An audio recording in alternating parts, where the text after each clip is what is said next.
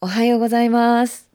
西戸明子のコミュニケーションアカデミー。今日もコミュニケーションにまつわるお話、ボイシー、YouTube、ポッドキャストでお届けしてまいります。今日のテーマは自分に還れる場所です。皆さんはただの自分でいれる場所ってお持ちですか？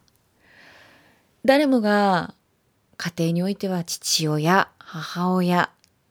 また会社においては部長とか課長とか、また職業によってはね、先生とかお坊さんとか、そのいろんな役割って言われるものを生きていると思うんですね。役割が自分にあって誰かの力になれるっていうことはとても喜ばしいことである反面その役割にはイメージがきっとあってねお母さんだったらいい優しいお母さんとか頼りになるお父さんとかそういうこうイメージ期待役割期待ですねこれを生きなければならないと思った時になんかそのね重圧感で苦しくなっちゃうっていうこともあるかなと思います。それは自分を何かのこう枠にねある種当てはめるような行為ですよね。でもそんな枠がなくて役割期待がなくてただ自分でいていい場所そういう場所があるとそれは私たちの心の健康にとってとても大きな役割を果たしてくれるんじゃないかって思うんです。その自分に帰れる場所っていうのは3連休に授業がありましたマスタークラスの中である方がぽつりとつぶやいてくださった言葉です。その言葉にしびれましたと文章を寄せてくださった方がいます。ご紹介させてくださいね。私はずっと長く専業主婦をやってきました。〇〇さんの奥さん、〇〇さんのお母さんという役でしか社会と関わってきませんでした。肩書きはもちろんありません。社会と接するときは、〇〇さんの奥さん、〇〇さんのお母さんとして、夫や子供の立場を考慮してお付き合いしますから、肩が凝りますし、お付き合いは苦手でしたから、なるべくひっそりと安全な家庭にこもっておりました。そのうちに自分というものがわからなくなってしまいました。自分は何を好きなのか、何かしたいことはあるのか、何もわからない自分がいました。人生の折り返し時点を過ぎて、ようやくこのマスターの学びの場という自分に帰れる場所を見つけることができました。そして私はこの学びの場でもっと深く自分の根源へ戻りたい。自分を見つけたいと願っています。このレポートを受け取って、そんな彼女の願いを応援したい気持ちが溢れてきました。そして同じ願いを持っている方たちの力になりたいなって、えー、そんな思いも溢れてきています。私の高校時代の同級生のお母さんなんですけれどもねそのお母様は一級建築士の資格をお持ちで本当はいっぱい仕事したかった方なんですってでも時代的に女性があまり自分のやりたいことにばかり時間を使えなかった母として妻としての役割が強く求められた時代だったと思います。すると晩年認知症の症状が出てきたあたりから自分の娘を責め始めたんですね。悔しかったんだと思います。なぜ私の時はそんな風に自由に仕事ができなかったのにあなたたちはずるいって、まあ、実際そんな風に言われたって友人が言ってました。でもどうにもできないですよね。ただ苦しさが伝わってくる。彼女自身も苦しそうでした。私の母にもやっぱりそういうタイミングがありましたね。こう子育てが終わって、また父と二人ではなく父がねちょうど単身赴任になりましてね完全に一人で過ごした時間が結構長かったんですよね。まあ孫ができるとねまた少し変わったんですけれどもその狭間のようなタイミングではこう何もすることがないそして自分のためだけに食事を作るというのもねこうどんどんそういう気力というものが失われていってね、まあ、母の妹私から見たらおばがすごく心配して連絡をくれたりもした。そんな時期がありました。じゃあ時代が変わって今はねそんなことはないのかっていうと、うん、やっぱり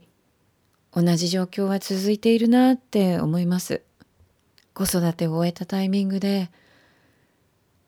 誰かのために生きなければならないという役割から少し解放された時に私の人生って何だったんだろう？そこで虚しさや時に絶望感のような感覚に襲われる。でも申し上げたい。自分に出会うのに遅すぎることなんてないって。私のように結婚しないで仕事を続けてきても同じかもしれません。私自身やっぱり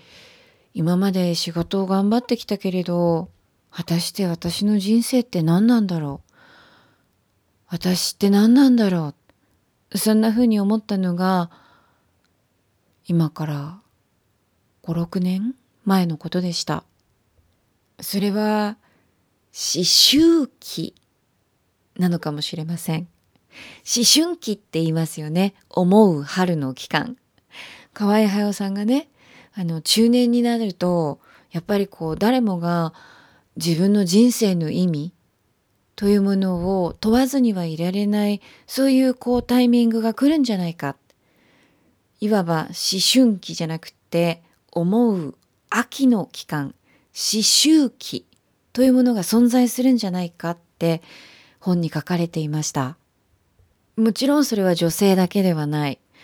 昨日お送りさせていただいたメルマガで、あの、西戸明子コミュニケーションアカデミーでずっと学んでくれていた、そして、えー、残念ながら昨年お亡くなりになられた平石守さんの言葉をご紹介させてもらったんですね。何があっても